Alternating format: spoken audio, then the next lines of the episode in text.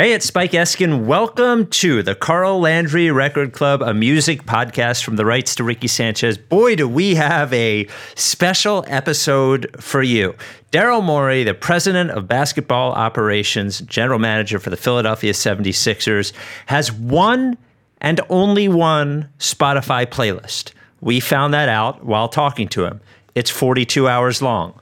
I don't want to give away anything else. Just know that the playlist exists right now in the description. A link does in, a, in the description to this podcast or at carllandryrecordclub.com. The podcast normally is about three albums or an interview with an artist. The three albums are an album that I love, an album that Mutlu, my co-host, loves, and an album that a listener loves. If you want to submit an album to the Carl Landry Record Club for us to talk about, please do it in the Apple Podcast reviews and ratings. Leave us five stars and leave your album in there, or you can do it at carllandryrecordclub.com. There is a full list of all of the albums that we've talked about.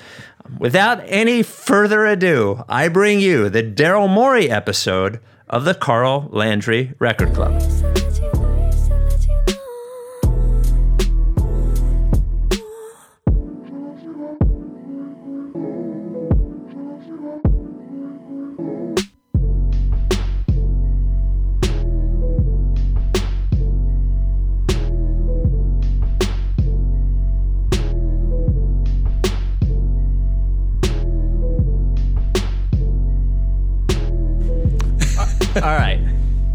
Daryl Morey joins us. Now, Daryl obviously has been on the Ricky before to talk about basketball, but if I can reveal, I got a, a direct message from Daryl saying, I have this Spotify playlist. that, that, my daughter is, is telling me I should release, and I think it might be good for your Carl Landry thing. And uh, I just you sent the playlist and it's 42 hours long and there's i just can can you give just the context of this playlist and why you're here right now? Thank you but give the context. Sure. Yeah so i have this monster playlist because i just have one and i'll just like i think it's really dumb to just have one playlist right? Yeah. but but i but i have it. I mean so uh, yeah my daughter loves it and she's she's like partly my social media manager. She does my Instagram. I do my Twitter. Okay. Uh, so that's why I get fined on Twitter and not on Instagram. but uh, but yeah, she said, uh, and then I think you had asked me earlier to come on the Carl Landry because I was like, well, I have to do something named after Carl Landry. That yeah, was my my second official GM draft pick. I mean. Steve Novak was sort of my first because I was the assistant GM, but Carroll Dawson and I were already working together. But uh, Aaron Brooks was my first draft pick as a GM, and then Carl was second in a in a very tumultuous trade with uh, Sam Presti, where it like counted down three, two, one to the clock before Sam agreed to the deal. So Carl Landry holds a special. Other thing about Carl Landry, he has he has he had no ligaments in his knees. So I don't know if people ah. knew this, but he he was a medical miracle that he played because he had he had no ACL and he could play in the NBA. And the reason he could, according to our orthopedist in Houston, was that he had worked so much on his muscles around his knee and he had severe arthritis, which was super painful. And the arthritis itself, which is this bone on bone, had created a stable knee because the bones had formed like almost grooves so that it was stable with muscle, so he had no ACL. Not many people probably know that. Nor, was it, nor, was it, nor was will they have interest in that. Wasn't there a power forward? Who is the power forward on the Spurs? If for some yeah, reason I keep thinking Pittsburgh, of, Pittsburgh, um, DeJuan Blair. DeJuan Blair had, didn't have ACL. Also had the same. Had yeah. The same, yeah. I, I, I wanted, I wanted to say a certain Elton Brand like power forward. Like that was the first thing that popped. oh, Elton like, Brand is he's never coming on now. Yeah, you, you, Elton Brand. First off, he was like a thousand times better than DeJuan Blair. Yes, second, he was, he was. Second, he is very careful to remind people that he was not. He was much better than DeJuan Blair, as well, he should. It was. It was like when. Uh, it was like when the Minnesota GM tried to compare Chris Webber to. Uh, the guy was picked second, uh, ahead, uh, you know, after in the draft ahead of Carmelo that year. Who am I drawing? Oh, uh, uh, the, the the guy that The went human- to Detroit. Um, yeah, the human uh, victory cigar. What was? yeah. What's his name? Fuck. Um, the white guy. It was a Euro. It was a Euro guy. yeah, Uh, Euro. Yeah, yeah. Croatian, I think. So, The anyway. Well, El- Elton, I actually made a case. I, I think when they first hired him, we were talking about him on the Ricky. I, I love I loved Elton as a, a player here. Like it, what didn't go great for him here, but he was always a really good dude. And I started looking through his basketball reference as we were talking about it, and I was like, "Fuck, man!" Until Elton got hurt, he was like a Hall of Fame. He was like twenty five and thirteen and like two blocks. Like he was an incredible player before he got hurt. He was amazing. Darko Milicic. If you want some There we go. really ah. fun YouTube, Yeah. watch David Kahn in Summer League compare Chris Webber to Darko Milicic, and, and Chris very calmly, but not so calmly, just destroy. I remember that. Yeah. Yeah. So So you only have one playlist? I'm sorry, I think we skipped I skipped literally over just that. have one playlist, and my I, my family both loves it and hates it because I'll just I'll just skip till I hit a song I like versus versus just I'm sure I'm sure if, I'm sure Spotify I could be put up as like how not to use Spotify probably so so anyway We have to say I mean, it's this- very front loaded with the musicals. So is that like, Yeah. uh, is that because then the second half, like Spike and I were trying to dissect it a little bit.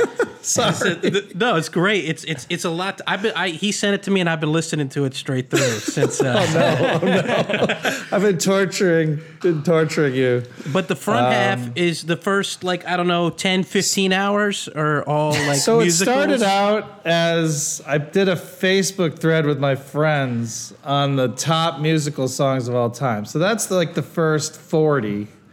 And then I would listen to that and I got sick of 40 songs. So I just like, when I heard a song I liked, I just kept adding it. And then it was like I was stuck. Like I, it was too much work to extract it. And so I'm too like busy to like take all the time to put them into their own place. So I just add stuff. Every once in a while I'll prune as well. So so my my wife is is a big I've seen a lot of musicals, Broadway musicals because my wife likes them. I, I tend I don't like them very much. I tend to not like the legendary ones and the ones that I liked don't last very long. Like I liked Big Fish and I liked uh, American Psycho. What are you an, are you a musical Broadway person or did that that conversation just come out of nowhere? No, I'm definitely. I love musicals. In fact, my my uh, playlist is called thematic songs, and the idea originally was top musical songs. I changed it to thematic because I like big themed things. Like I like Pink Floyd, The Wall. I like the you know the Meatloaf album, Rest in Peace, Jim Steinman, the first one.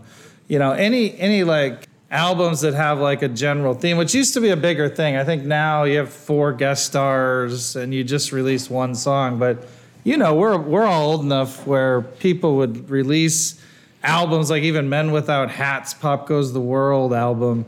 Every song like related to the other songs on that album, and so I like I like I like when there's a theme to my albums. Well, Men Without Hats, you mentioned. See, I went through the list and I did key in on that song because uh, Safety Dance. We can dance, we can dance, everything's out of control. We can dance, we can dance, is uh, I wanted to get some of your perspectives on Safety Dance because I love that song. It's uh, it's completely absurd. It's one of the most absurd songs I've written, but it's like gloriously absurd, and you can't help but rock out. Like, so do you have like a personal connection to that song? Yeah, just I mean, obviously, as a child of really growing up in the '80s, uh, Men Without Hats. When I go back to listen, it's frankly worse than I remember almost always. but I, I love that Safety Dance that meant then Pop Goes the World was like probably their biggest album.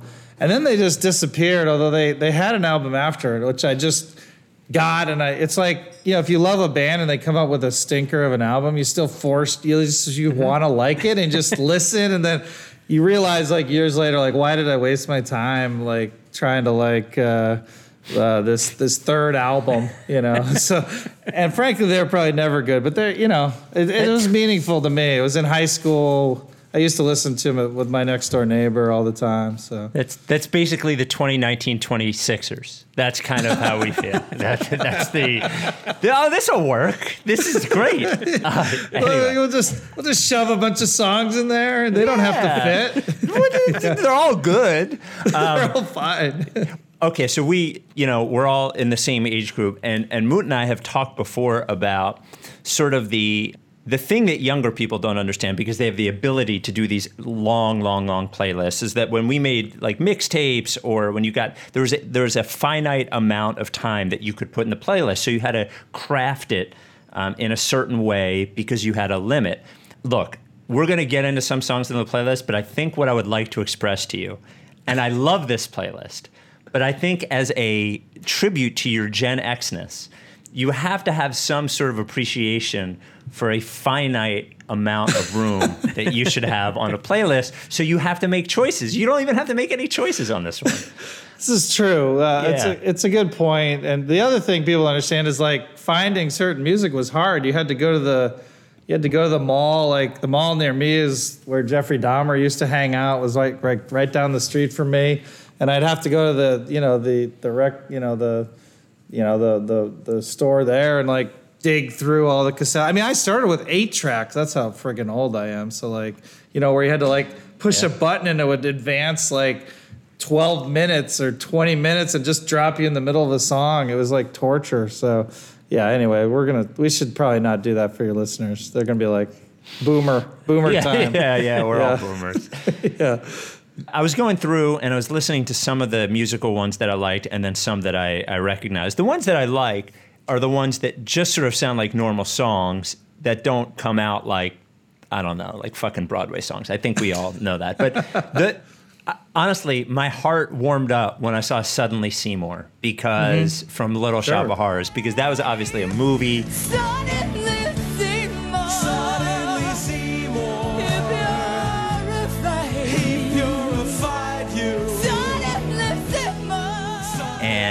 um, the fact that Rick Moranis is on your playlist is great. But uh, thinking back to that movie and like how awesome it was, I guess what what brought back this memory? Why is that song on there? Or is it just that you like the song? No, so a lot of a lot of people don't know Alan Menken and, and Howard Ashman, who later went on to like be the go-to songwriters for Disney. Uh, both Beauty and the Beast, Little Mermaid, Pocahontas, that whole run was them. They they did Little Shop of Horrors, uh, and around that time they also did Newsies, which had Christian Bale. So Yeah. um, I'm just a huge. I, I love melody-focused songwriters. Um, you know, that's why obviously Sondheim is the greatest musical songwriter of all time. But I like guys like Andrew Lloyd Webber that the snobs don't like because they they have the gift of melody, and and Menken and Ashman created great stuff. And uh, obviously, Little Shop of Horrors was one of their early works that uh, was a big hit. Yeah, I noticed you mentioned Stephen Sondheim. There's a lot of Sondheim on this playlist, and uh, I think the first musical that I remember actually watching the film and being like, "Oh, this is awesome," or that really connected me, with me is that like this is a vehicle for just great songwriting, great arrangements, great performances. Uh, West Side Story, and when you think of that one, that's the combination of Sondheim with Yeah, so he just did the lyrics for that, and Right. and and, the, and he like self beats himself up over the lyrics in West Side because he was yeah he was young, he was in his twenties when he wrote West Side Story. He did the lyrics, and uh, and he he has like tons of interviews about how he blew the lyrics in West Side Story, you know, because he has all these like what he considers to be inner rhymes and all these like you know like flourishes that he would never do now. But of course, I love it, and so do many people. So it sort of sounds weird when he kills himself uh, over it. it's a strange thing that sometimes you know once something's out there that you can't get it back and it's it's all uh, it's always interesting to me artists who have something that everyone loves but they personally feel some sort of bitterness or regret about it because that to me is probably the most iconic thing he's been involved with but i guess it's also there's the thing of he was the lyricist on that and maybe there's a, a, a part of him that feels like well since he is also a composer you know, it doesn't feel like quite the same accomplishment. But then, but then again, to have collaborated with Leonard Bernstein, I just always thought of that as such an amazing combination. I've heard it. I don't know many art. Like I'm, I'm not a huge music person, so I don't know many musicians, frankly. But I can imagine they, they go to you know concerts and they're asked to play the same damn songs over and over, and they probably just start hating their own stuff that they have to play. And Sondheim's known for West Side Story, and he's known for like Send in the Clowns, which people don't even know what the the show that that's from, Little Night Music. Are the clowns. Send in the clowns. Just when I stop. and and you know he considers like his greatest song to be which is the first song on the of the playlist which is someone in a tree. It's a long song but it's like very philosophical. It probably it, it would probably speak to you spike. I don't know if you listened to the first song on the playlist but uh but it, it's uh, it's pretty deep. Yeah. it's pretty deep. It's deep. It's like eight minutes. It's deep. Yeah. I'm going to somehow connect the musical stuff you guys were just talking to to a hair band thing, but it reminded me. It, it reminded me. No, this is, this is like a sad story. So I remember. Do you remember Warrant? You guys remember Warrant? Uh, yeah Cherry Pie Heaven. yes yeah, Heaven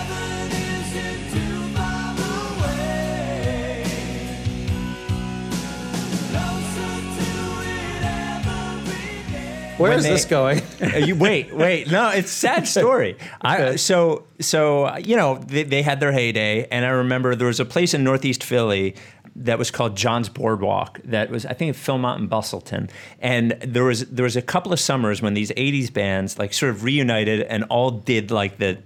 They kept coming through this one place, and me and my roommate would go see him. It was great, and Warrant played there, and Jani Lane got up on, who was the singer, was up on stage, and in the middle of it, he was like, "All right, you want me to do the fucking ballads? I'll do the ballads. You guys all love the ballads." and and he sped through them, and he played like four of them all in a row. He did this medley.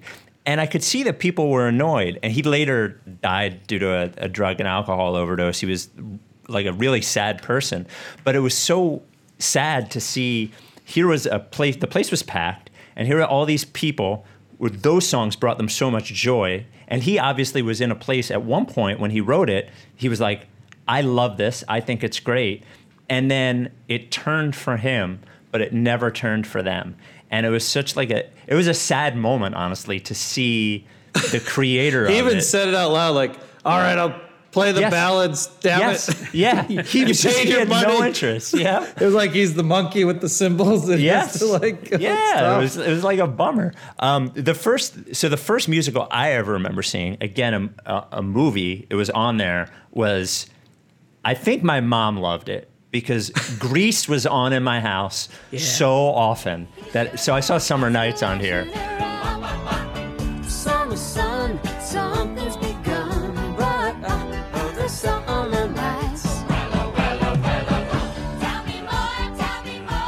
But Grease was so awesome. I even I will I will defend You must Grease have been too. real little for Grease. You I like thought Grease three. too. Well, so it was like 1979, 80, something like that, right? Yeah. I think it was earlier, seventy-seven. I think. But it, it must have been on HBO or something all the time because I, I remember my. Mm-hmm. There's like, no HBO. I don't think in '77.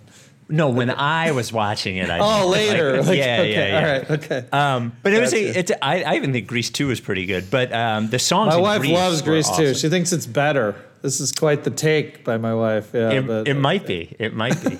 uh, is there a specific Grease memory? You just like it? Yeah, so when I first, I, I was born in Wisconsin, but when I first moved to Ohio, which is where I went to school from uh, first grade through high school, uh, my neighbor, she was like obsessive with Grease and made us reenact it me at age like five in her basement. And and uh, there'd be more to that story if I wasn't five, but thankfully it was very, it was very, it was very PG uh, reenactment of Grease. Yeah, so.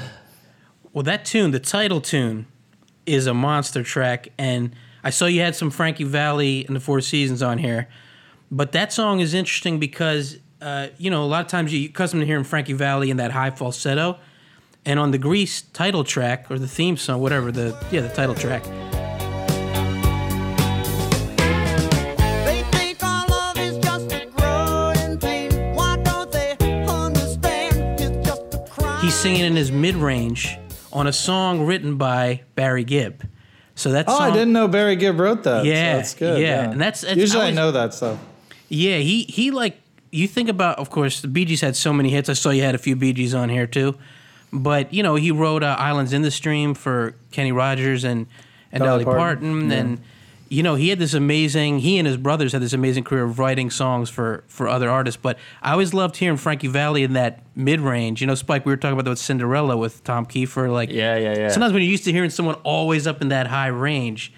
It's like, oh, it's cool to hear that that mid range. Yeah, that Grease is awesome. Travolta singing. I used to have Mm-hmm. a vinyl Travolta album that my parents had had uh, had left for me, and I kept the record player. I mean, you know, Travolta was kind of the triple threat: acting, singing, dancing. Yep. And we, we lost him till Pulp Fiction. Yeah, so I'm a big Frankie Valli fan, uh, and the Four Seasons. I think they're sort of like an underrated group at this this point. But for me, December 1963 is like their best song and one of the top 25 songs ever.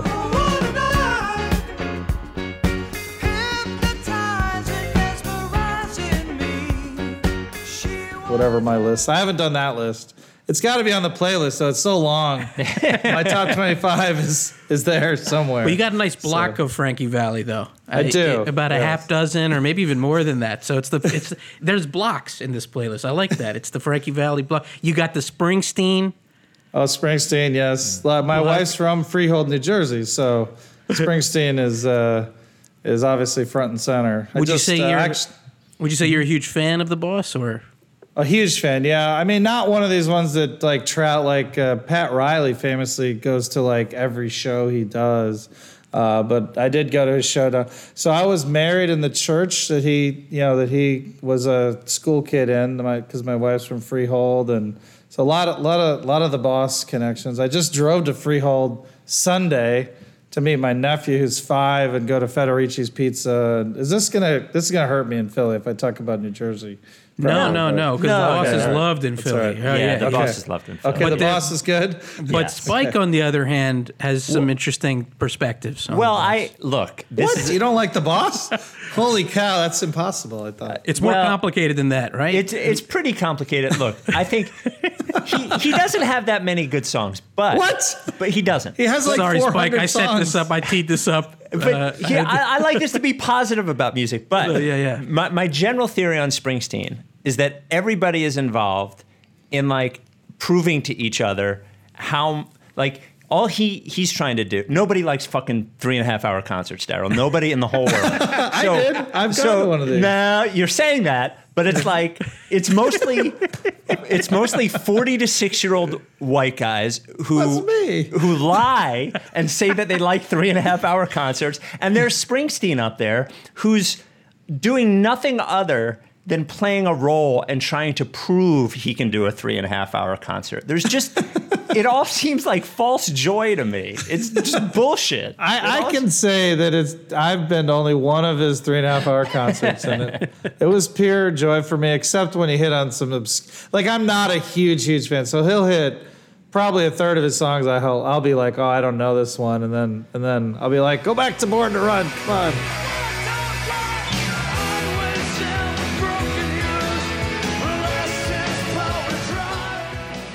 You know, I, I compare that to, so you have You'll Be in My Heart, Phil Collins from Tarzan on here, Yes. right? Don't you cry, 'cause you'll be in my heart.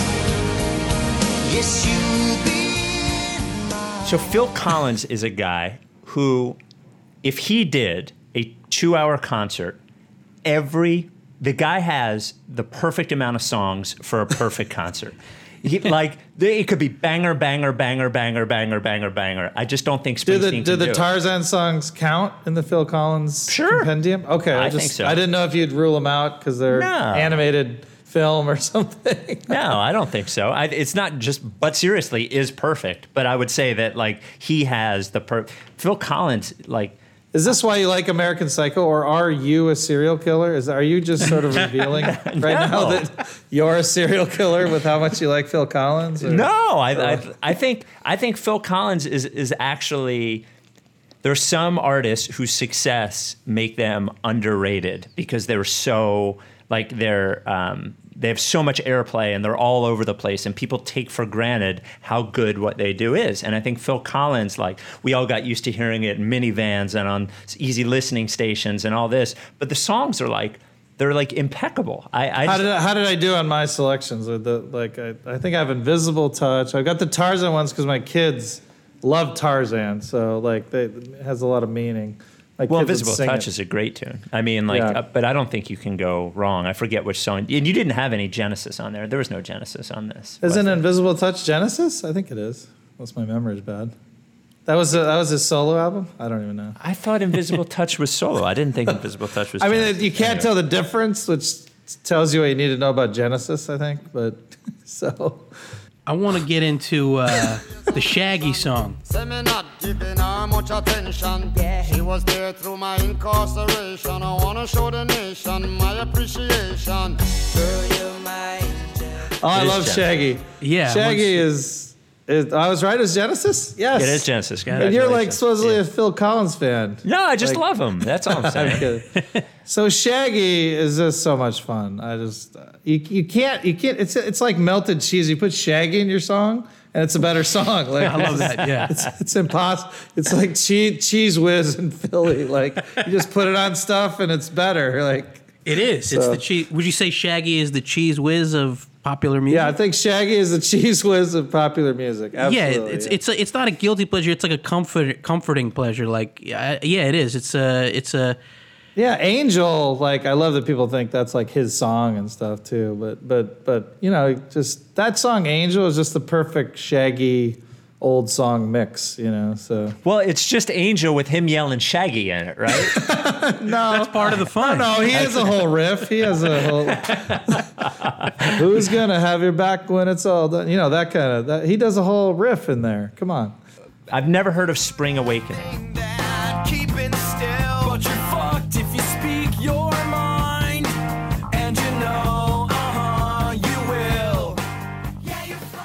Okay, Spring. Awakening is a Because those sort songs of a- were good. Very good. Yeah. Uh, it, I, I believe Duncan Sheik wrote that, if you Oh. believe it. Well, he Yeah. did. He did all the music for uh, Amer- the American Psycho musical. Was done. Yeah, yeah. So Yeah. exactly. And Lea Michele, who was later on Glee, was the star, as was uh, Jonathan Groff, who later became the star of Mindhunter and has been in a bunch of musicals. So that was their breakout. It's it's this really crazy concept. So it's like 1880 Germany, where the par- the parents won't teach the kids about sex, so they all like have freaky sex situations, basically because no one will teach them anything, and that's the show. There you Wow. go. Wow. Really? How I long mean, did I- that last on Broadway? That doesn't seem Oh, it was like. quite a while. It's, ama- Oh, really? it's very good music. It was like two or three years. And then Oh, it wow. came back in a really cool version where they had just um, uh, people, I don't know the right PC term now, but auditory challenge, like people who are deaf, did this musical actually on Broadway. And it had another big run, I'd say like three years ago. So. I was noticing there's a lot of uh, film score selections here, like uh, John Williams, the theme from Raiders of the Lost Ark, Star Wars, Superman. You got Bill Conti's Gonna Fly Now for Rocky.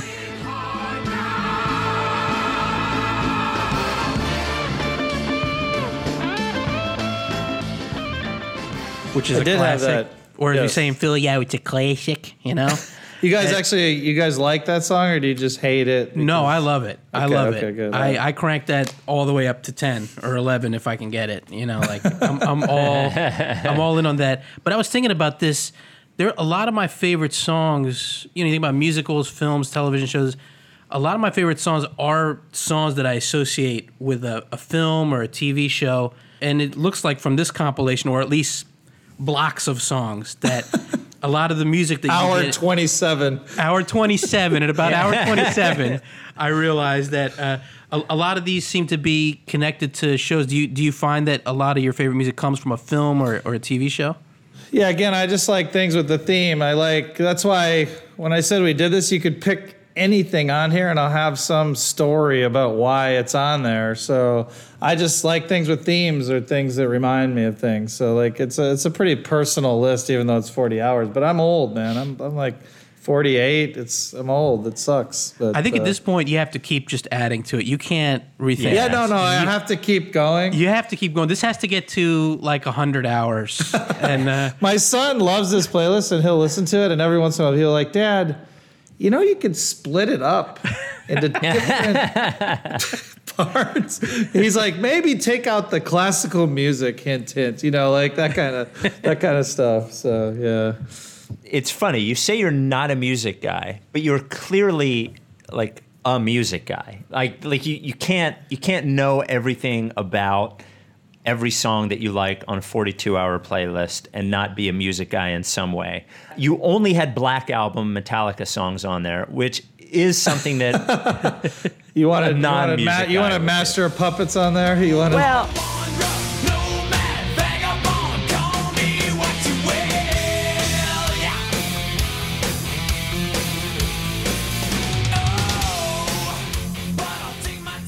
I think the Black Album's their best album, but it was notable that they were the only Well, ones on I'll there. explain that. Can I explain Yeah. myself? Yes, that's why I bring it That's their only album that I thought you can correct me. You might be more of a Metallica guy than me.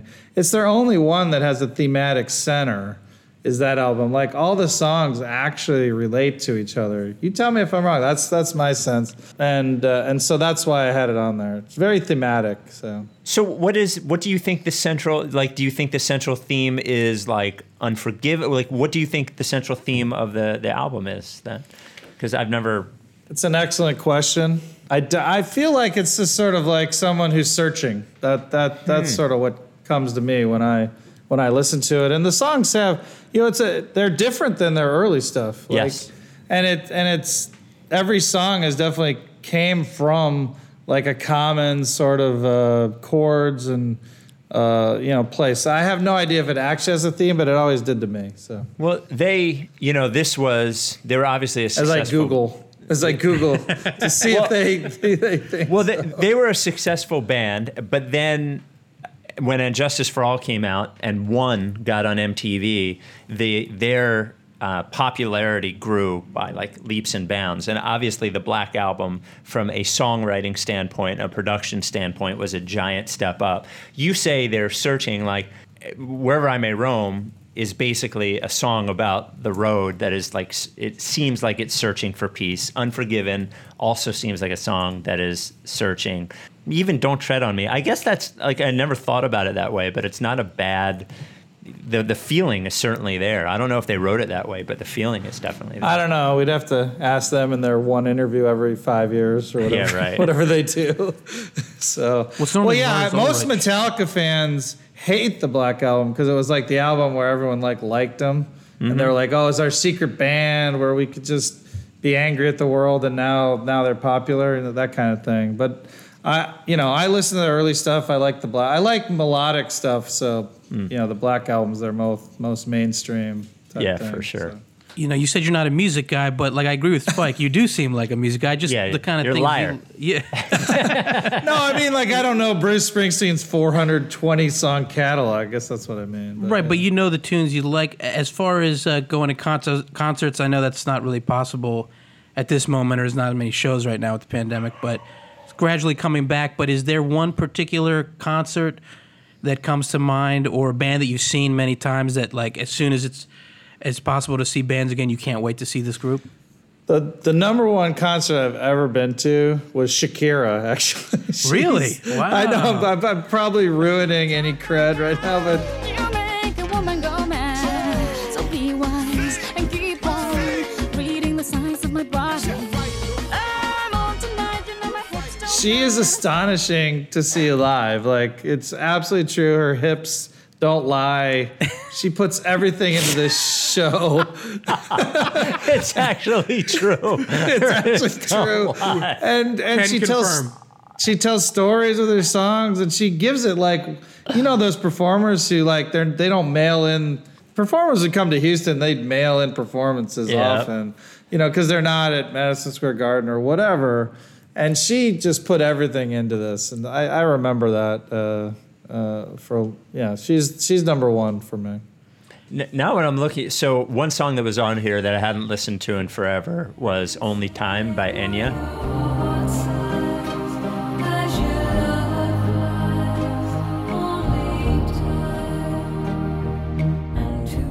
but also is a thematic song is a great song but is you're you're right. It does have that same feel that you're talking. I about. often skip that one because it was it's just like one. I just skip that one only because I don't know. It never jumps out to me. So I sh- I Hmm. always think about removing that one. I only say I only leave it on because I'm like, it's an important period. Enya was big for like two years. Yeah, And it was she was the music for this great Steve Martin movie, uh, L.A. Story, I think. Oh, yeah. And uh, so that's how I remember it. I worked at a movie theater when that came out, and so I'd hear her songs constantly during this thing, and it just felt wrong to not have one Enya song just from my my '80s childhood. So uh, she's she's on the cut list, though I have to say. So Was that song 80s or was it? I feel like it's like 1990.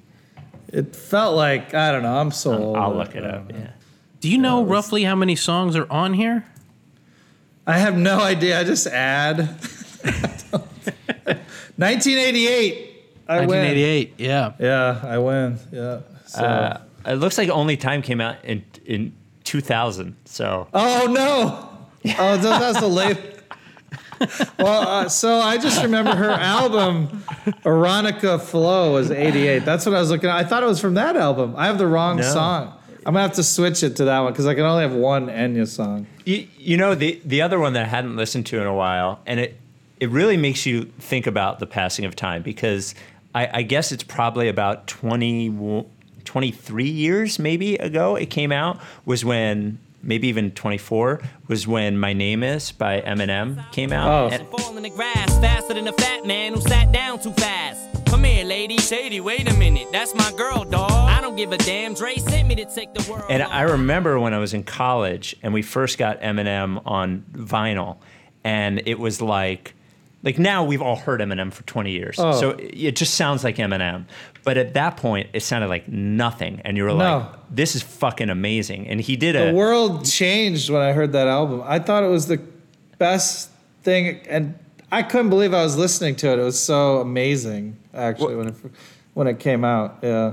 Uh, well, that single I think had "Guilty Conscience" was the B side, but like nobody knew what to do with it. Like alternative music stations were playing it, and like I remember he did an in store here in Philly at a little record store, and like it was such a, a an oddly diverse crowd to see, you know. And No, and the song in it, and I was like, I think 19 when that came out, or 18 or 19 when it came out, or maybe even a little older. But when they had the song of like him taking his daughter to to bury the, his mom that he had just killed, and I'm like, this is on an album. I, I couldn't believe I was listening to it. Like it was, uh, it was actually astonishing that that got made, and you know, amazing stuff. He's talented as hell. So. And I wonder sometimes because the way media is now is like he he hit in a way that had such a broad appeal.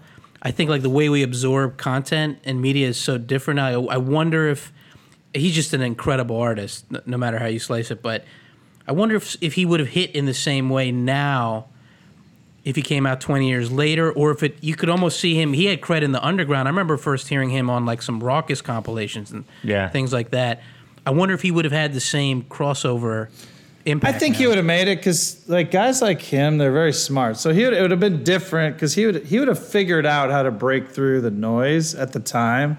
So he would have he would have figured out how it probably would have been just like singles and stuff like that instead of a whole album.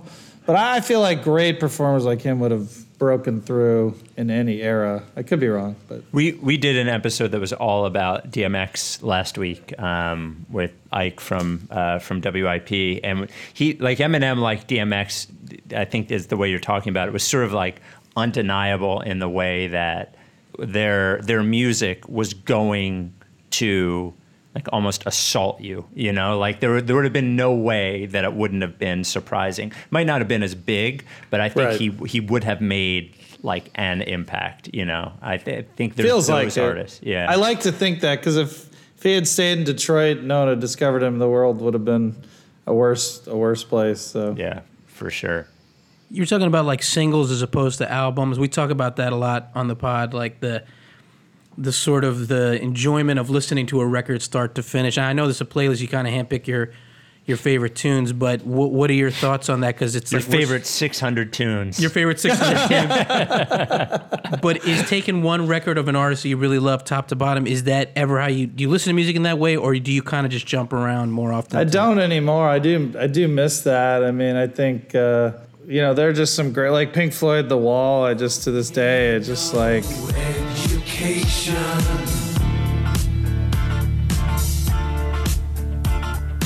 We don't need no thoughts control. start to finish, like just was mind blowing. And I only listened to that because my dad brought it home. I mean, I was young when that came out. And again, it's like a musical. I, they even made it a movie, right? And so, so that, that those are the kinds of albums that really. And then Meatloaf, Bat Out of Hell. That was thematic albums were a big thing from like '75 until at least like early '90s, I think. Uh, I could be wrong, but that that's sort of the time period. And then they're gone.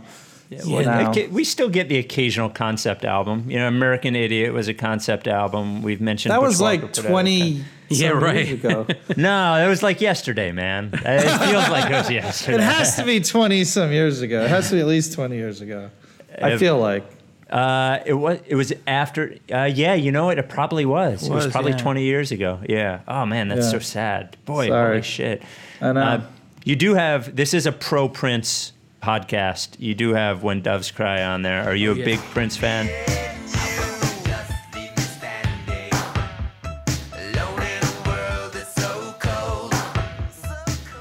I'm a fan. I can't say big. I think he's hyper talented.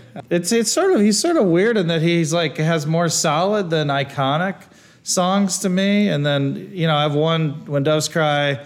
I have seven on there because that has that had a lot of meaning. I did a cross country trip with my with my future wife uh, from Chicago to New Jersey. And for whatever reason, we just had radio because the cassette player's broken. And on repeat was Seven and Morning Paper, like over and over on the trip. So I just remember those songs. And I love the uh, the new Power Generation. That first album came out when I came to Northwestern, and I listened to uh, their first, the first one he did with New Power Generation on repeat. But frankly, I couldn't like find a song that could fit my very exclusive 600 song playlist. so, so, I mean, there's a lot of good, uh, there's a lot of good like late night played in the background to hope to get your wife in the mood songs for Prince. You know, that, that Prince I think is most useful for, hey, if I play it in the background, maybe it'll, maybe it'll send a, just a, just a subliminal hint to my wife. So- Not not not so much the Newsies sound. no, she loves Newsies. She Yeah. does love Newsies. How can you not like Christian Bale? That it, that's my, my wife's favorite musical is Newsies. Watches the movie. Watch used Yeah. to watch the movie repeatedly. We saw it on The movie Broadway. was hard to get, so until recently, she was she must have either kept her VHS tape, which she probably did. She did. uh, or she had to wait for Disney Plus. But it was a hard it was hard to get. You know how Disney did that thing where they wouldn't release movies. Yep. It was like the most bizarre thing ever. But whatever. So Well, you were mentioning kind of the late night, quiet storm, sexy song kind of thing. if you had to, if you had to pick a few of your favorite songs that are in that in that vein, what, uh, or maybe even your top a- five, Daryl Morey's top five uh, quiet storm Uh, jams. I would say just again because you know I'm 40, so is my wife. Color Me Badd. Um, Ah, yeah, yes, Yeah. that's the jam So right there. That's uh, yeah. Girl, you know I'm hooked on you. And this is what I'll do. So number I one would be "I Want to Sex You That's Up." that's that's number one. And then if you really want to just be overly obvious, it doesn't even matter which one. Uh, but if you get a Barry White, you throw a Barry White song on. That just is like that's like hitting him over the head with a hammer. Yeah. It's like it's like you know, it's, there's not even any subtlety to it. You know, so Barry I- White could be two through five, probably. Yeah. just, Yeah. uh, just take your pick. exactly, yeah. Well, I have a, a recommendation for you if you've never seen it because I, I was actually Yeah. surprised I didn't see anything on the playlist from it. There was a movie that came out. I let's put it this way: I don't know you well, but knowing the music you like and knowing Right. there's a movie that came out in 2016 called Sing Street. Watching the slow rain falling, I was on my way to find you. gotta find out who I'm meant to be. I did see Sing Street. Oh, did you like it? I, I expected there to be. Oh, you it didn't like jump it out. that I think I'm getting Oh. old and cynical. Or Oh, something. really? Aren't they like supposed to be the Beatles-ish type? Well, no, it's like like yeah, Yeah. like a yes, don't but know. it, it so basically moot. Have you seen Sing Street? I have not seen it. Oh, okay, so it's basically about this kid uh, in I think it's in Ireland or Scotland or something that basically decides to start a band and learn how to play an instrument to impress a girl, um, and like like it it is very it's not a Disney movie, but like there's a, a true Disney vibe to it. There's a very positive ending to it, but like I, I'm a very big, as I've said before, I love coming of age fucking movies and that sort of stuff. But just like I don't know, starting a band to impress a girl is such a, You know what killed Sing story. Sing Street? And What? And this is where is it got like so highly rated. It was like rated like in the top 50 movies of all time on like oh, one Oh, I of these meta that. rater sites. And so I went into it like you better be great, you know, and then I'm watching it and I'm like, it's not great, but it's very good. Ah, so it, okay. you know, I should stop looking at reviews. I think that ruins movies. Like, it's just every movie should be rated terrible, and then I'll enjoy them better when I watch. Them. Yeah, them. I don't watch trailers because I don't want to know anything. I really just look at like the poster and I'm like, ah, that seems like something I would enjoy. Smart. And, and that's it. And my, my wife knows that the Rotten Tomatoes recipe for me is high critic, low audience score. So if the Ah. audience hates it and the critics tend to like it, I t- but I didn't know Sing Street was was critically So that's really that. interesting. I'm the opposite. I need the audience above like 85, Oh, and I wow. need the critics just have to be above like 55. Like, cause, Okay. because they're too pretentious for me. Like, I, I I'm not like looking for the perfect movie or anything. I, I just want to have some entertainment, you know. And if there's some trite stuff in there, I'm cool with it. So It's interesting when you look back at like Godfather or some of these classic films that came out. You look at the Metascore. There were like ten reviewers back then. You know, Right. there was less input. Yes, uh, we're yeah. just constantly so inundated with input from every angle. Now you look at Metascore, it's like out of 60 reviews. Once you add that much input into it, it gets harder to discern what you might like out of it because I just think it gets too skewed. You know what I mean? Well, and it's not better. There's just tons of research that the like having tons of reviewers doesn't actually help you. That things get very sticky, like college football rankings. If you're rated like in the top few, I actually think it's hurting Joel Embiid this year. He wasn't highly rated coming into the year as an MVP candidate. Now, you know, if he doesn't win this year, let's say he's second. I think going into next year, he'll have a much better chance to win because he'll be like the favorite. You know, those kinds of things matter, unfortunately. and they shape perspectives in a way that I feel, like you said, it it it, it doesn't represent the substance of what the discussion is anymore. It just the the opinions like seem to overtake what the actual crux of the conversation is. You know, like I look at Joe like Joel. Well, I mean, maybe we're biased here in Philly, but I know I know you guys are with me on We're, this. we're, we're biased. I can, yeah, I, and, my- and- and happily biased. so. Yeah. And it's my job to know bias, and this one's not even hard. right, right, exactly. but I mean, is there anyone that that impacts the game and change his game for his team like like he does? I don't think so. I don't I mean- even think it's debatable. Joel's been the best player when he's played. I think obviously the the time thing is is the argument, and uh, and I think it's it's a reasonable one to talk about. You know, I'll take the guy who's super impactful for shorter period, but that's that's me. So Amen to that. Yeah. My only position is he's my position. He's the best player on offense on his team. He's the best player on defense on his team. The team has the best record in the conference. Boom. Like, I like Boom. to me, it's sort of like MVP to me is sort of like Hall of Fame. I always think Hall of Fame should just be like a sniff test. Is like, is that guy a Hall of Famer? You just go, yep, yep or nope. And to me, that's like that's my my gut. So, but I am biased. So, what are you gonna do? we're definitely biased. Yeah. You got any more songs, Moot? I'm sort of songed out. Like, I, I mean, we could do a whole just Uh, yeah, We well, could we- discuss entire yes. musicals. I'll say one last thing in closing, and I'm I'm curious. You have my favorite things on here, Rodgers and Hammerstein.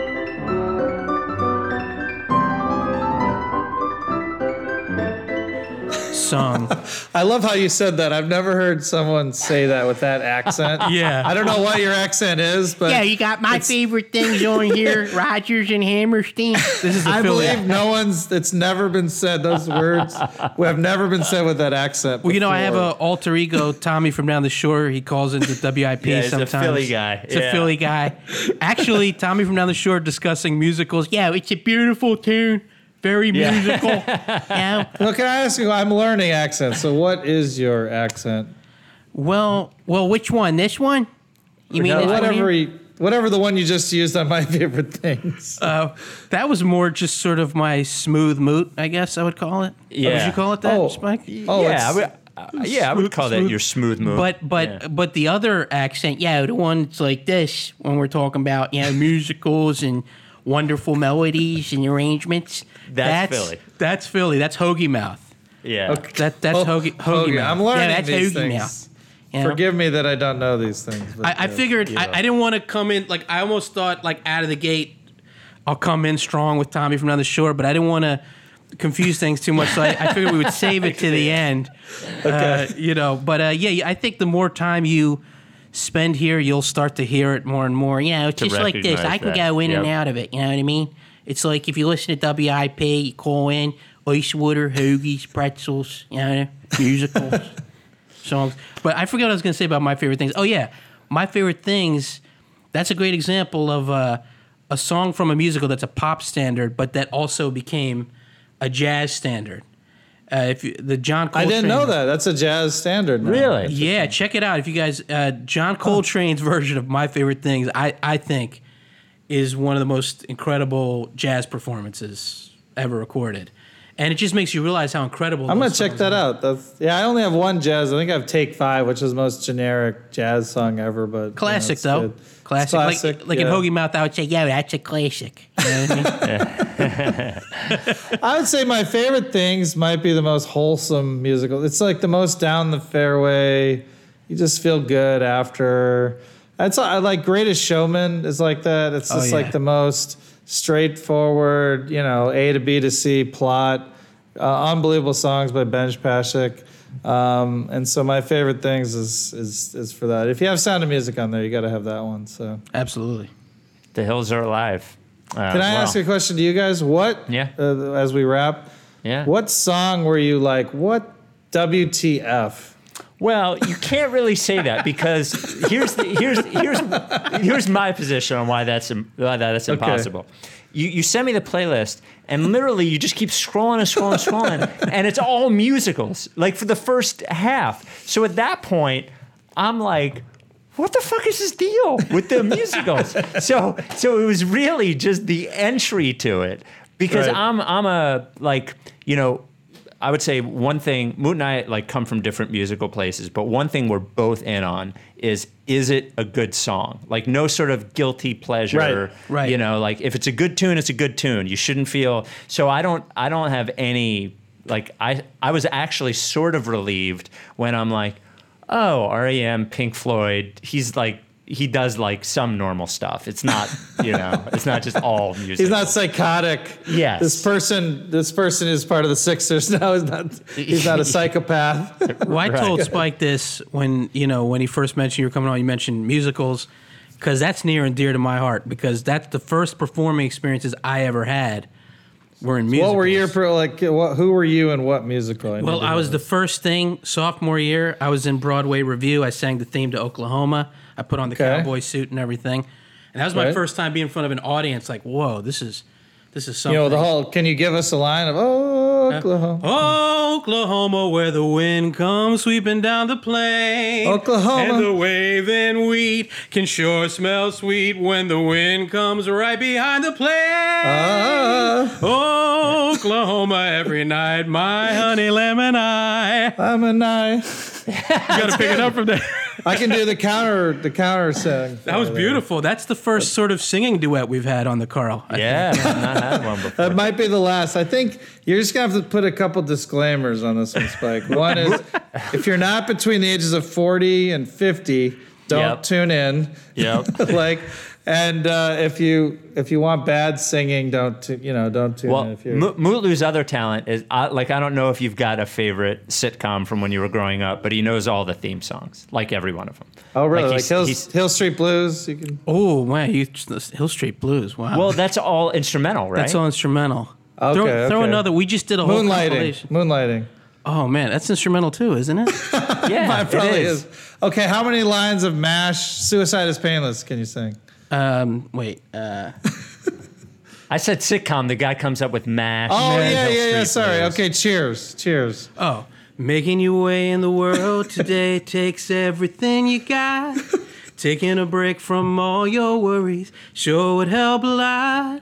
Wouldn't you like to get away? couple lines there. You can throw a couple Growing. That's pains. awesome. Dang. Yeah, Does that's he, Mo- you don't sing much on this. This is pretty good. Well- what can I ask? What else you performed? I loved Oklahoma. Anything else? from musicals or sitcoms. Yeah. No, musicals. Yeah, yeah. Musicals, Or from uh, high school or whatever. Yeah, well, then I was. Um, now this is a long time ago, but I was Perchik in Fiddler on the Roof. Uh, which Okay, that's uh, one of the ones who marries one of the daughters. exactly. Yep. Which one were you? The ta- no, you know, you weren't the tailor. That's. Uh, I'm trying that's to remember. another one. Definitely one. of the, the the the guys that's married to the to one. I of, think you were the guy that the dad doesn't really doesn't approve of. Yes, Yeah. That, yes, yes. Yes. yes. Yes. That the dad's like, okay, I finally got comfortable with the tailor because she didn't marry the butcher. Right. So, but but then his next daughter then goes to even someone more crazy, and he's like, my whole world's changing. so, of course, if if I was a dad, I'd be like, I don't want this guy marrying my daughter either. So you're you're perfect, perfect for the role. Beautiful. I, I, I fit like a glove with that role. And and, and then I was uh, in Carousel, which uh, Okay. which was another Rodgers and Hammerstein. You So know. when oh no that yeah when the children are asleep that's the best song from uh, from Carousel. right, and I'm. I'm hazy on it. I remember soliloquy. when the children are asleep. Sing it, bust it out. Well, it's it's a hilarious song. It's basically about he's like trying to he's basically telling his wife that he's going to start this uh, business to can sardines. It's a very it's a period piece. He's like, I'm going to make so much money canning sardines that we're going to have like 10 children. it's a hilarious song. It's on the playlist. Do you do the playlist as you release this so people can see my Yeah, so- my so what- psychotic play- playlist? Yeah, So what I'm gonna do is uh, th- now these take a li- uh, like a, a few days for me to you know produce, but what I'll do is I'll do it put some- after a win. After a win. Yes, I, I, I'll, I'll hold it for a win. I will. thank you. I will put some clips in the uh, in the actual pod, and then in the post there will be a link to the Spotify playlist that everyone can, um, so everyone can enjoy your one fucking playlist. One, it's unbelievable. And also, usually people have like four playlists. How does this work? I don't and also. Daryl and I's duet of Oklahoma, right? That's going to be. Oklahoma. yes, that's- that that'll be in there too. Yes, I'm yes. I'm actually looking. So the only thing that I have one playlist. I have a lot of playlists. the only thing that is only one playlist for me is my running playlist for when I run in the morning. Constantly updates, but. But you take stuff out of there too, don't you? yeah, I mean, take stuff out and I put it, and then we do a playlist for each one of these pods with the songs that we talk about. So I have those too. But I guess like, I guess I don't know if I didn't have the running one. I don't know if I would be a playlist guy. The cool thing about Spotify, aside from it ripping off all of the artists that it used to, Yeah. to build them, Right, and You will um, get you'll a get mass one vehicle one of millionth of exploitation. But all that for that aside, play. But the, the cool thing is, is that because it crowdsources all the, the playlists, if I like want a 90s rap playlist, I just type in 90s rap playlist and there's 70 of them that people have made already. So, um, so you don't even have to do it yourself. So, so wait, this is opening my eyes. What what do I do? so okay. Do you have, do you have your phone? I do have my phone. okay. Yes. All right. So, okay. So open, this is great. Open Spotify. Okay, I'm in Spotify. Okay. At the bottom where it says search, Yeah. ta- tap that. And in search, type in like a theme. Okay. Uh, Type in anything. Like, do you know what? When my wife and I eat sushi at home, Musical. When, when my wife and I eat sushi at home, I type in sushi restaurant, and there's like 30 sushi restaurant playlists. okay, it's a musicals to sing my heart out is the first thing that came up. Is that is that's a playlist? It's That's what probably a playlist. Yeah. Yeah, and it's it's it it finds ones it thinks I'll like. Yes. And then the Oh. more. th- I just thought the- it was just like a random search of the word. No, and then well, it, Oh. what it does is it bases. I mean, this is the the good and the bad of the internet, right? Is that it will base the results on what you've already listened to Oh. and what you like, and then it will start suggesting you playlists every morning uh, if you want, based on your listening habits. Well, the only thing I do is listen to the rights to Ricky Sanchez. on- Yeah, Yeah, on, baby. on Spotify. Yeah, yeah, And uh, so I, I have to go with music in the shower though, because I, I tried to listen to Ricky Sanchez in the shower, but it gets too garbled. I can't. I can't. Don't. You guys aren't don't enunciate enough. Well, that's Mike. I'm, you know, I'm a pro- professional broadcast. Mike, Mike does. Has, There's a little. Mu- Mutlu, have you weighed in on Mike being high during these podcast recordings or not? Have you Has he weighed been? in on this? Is he? Is he high often? So or- there, there's a listener. There's a list. Okay, when we started putting it on YouTube, and now people can see Mike. In Let's see if I addition, can do Mike. in, in addition to his like, uh, yeah. In addition to like that, he looks like he's high. This, this is like Mike, like, hey, you know, like his hair's Yeah. gotta come down, like, yeah. Yeah. I've never. You know, I- like- you- I'm trying to think like- now. A few times I've been on there, he seems like maybe like I'd say, yeah, he might have. I, I, I'm not saying he has, but I could see how maybe he might have talked a bit. yeah, and the eyes sort of come. I can't even do it, but like the eyes are sort of like, you know, like this, and so- Well, he he's we record. You'd think we record, you know, some Wednesday nights or Tuesday nights, but also like Saturday or Sunday morning. You'd think we were recording. He's on the West Coast at like. 7 a.m. Eastern time with how tired he acts like he is. We recorded at fucking 11 o'clock Eastern time. The 8 a.m. is not so early that you can't get up and do the podcast. So, so some of it is tired, you know. yes. So, well, so. the the takes are the takes are sharp though. I, I do. Thank you. Uh, Yeah. Absolutely. I like. Uh, I, I I always counted when I when I first got to Houston and here.